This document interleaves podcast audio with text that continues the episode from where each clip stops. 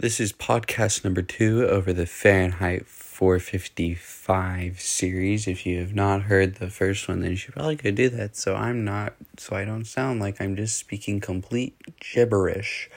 Okay, hi, Miss Kenyon. So, the part two, Sieve and the Sand, opens up with Guy Montag pacing between his kitchen and his living room while also, while also trying to have a conversation with Mildred about the book. All the while, he's reading a few lines at the time so his brain can actually understand it because it's the first time he's actually read a book.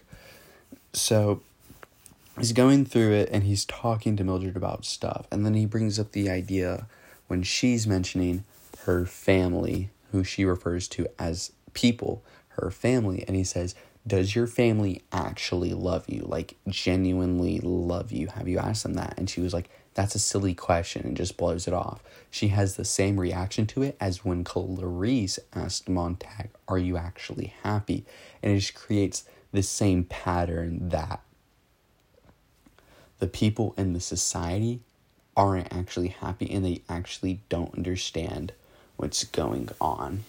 And the book that Montag is reading is the Bible, which is really fitting for this for this segment because the Bible is something that's supposed to strengthen your faith to Christianity and to this like to what you believe in, but Montag, but it's de-gripping Montag's faith in his society and the people that are leading it.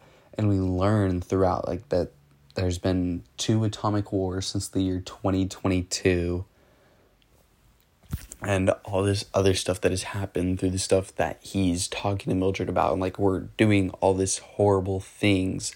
No wonder every other country hates us because we're all play while the others are at work. And it just brings this kind of more modern feel to it. It's something that we can relate to because that's sometimes how it feels currently today. Not a lot of countries like us because they're all work and we're play. We get to have fun because ever since World War One and World War Two, in which World War Two we did use atomic weapons, we've kind of just been on top while all the other countries have been struggling to get back to what they once were. And then afterwards, he recalls a man that he met in the park who is a former English professor. He goes by Faber in this story. And Faber is a former English professor, as I just said, and a writer who's kind of one of the people who used to have books and he understands the true history behind it. He's like Clarisse, but he's just more knowledgeable of everything, so he doesn't have to worry about the whys. So after this, he goes to call Faber, and he meets Faber after having an outbreak while he was reading a book in public on the subway station. And he goes and he talks to Faber about how he's been reading these books and how he's slowly understanding everything and like what they can do to get everybody to understand what he's reading.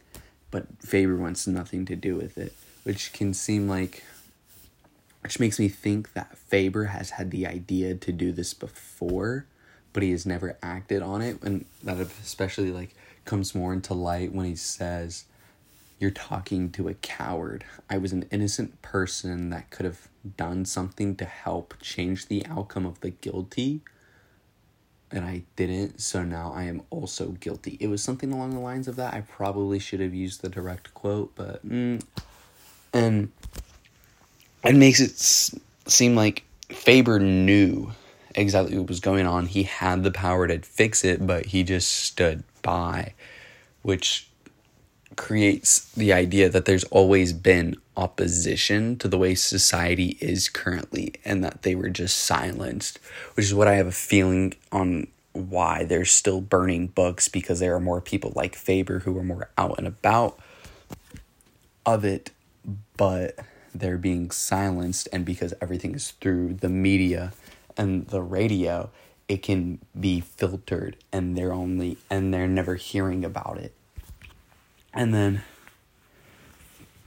Montag had the idea to plant books in other firefighters' houses So then their houses would be burned, and it creates a conspiracy and ideas in the heads of the people that, oh, wow, why would the firemen, the people that are supposed to burn books, have books? What's actually in the books that the people who are burning them would want to know so much about?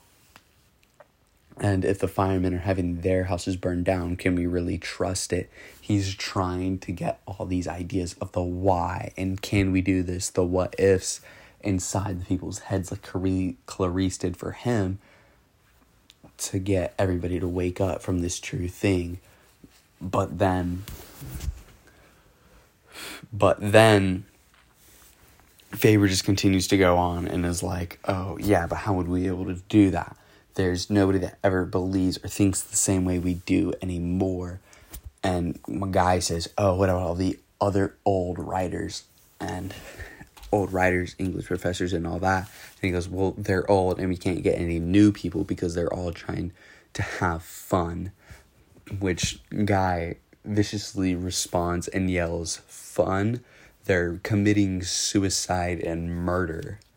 Which brings just back to the other thing that because they don't have the thrill of anything but anymore and they don't understand between right and wrong just resorting to murder and going at 100 miles per hour. And if you have insurance, it's okay. And I really just want to see later on in the story how the rest of this plays out and if Montag ever succeeds in his plan or if Mildred finally wakes up from like her actual thing because actually that's we first meet Mildred in the beginning of the story as like dead and asleep, and ever since then, she hasn't ever really been awake. I don't know. I guess it's just me.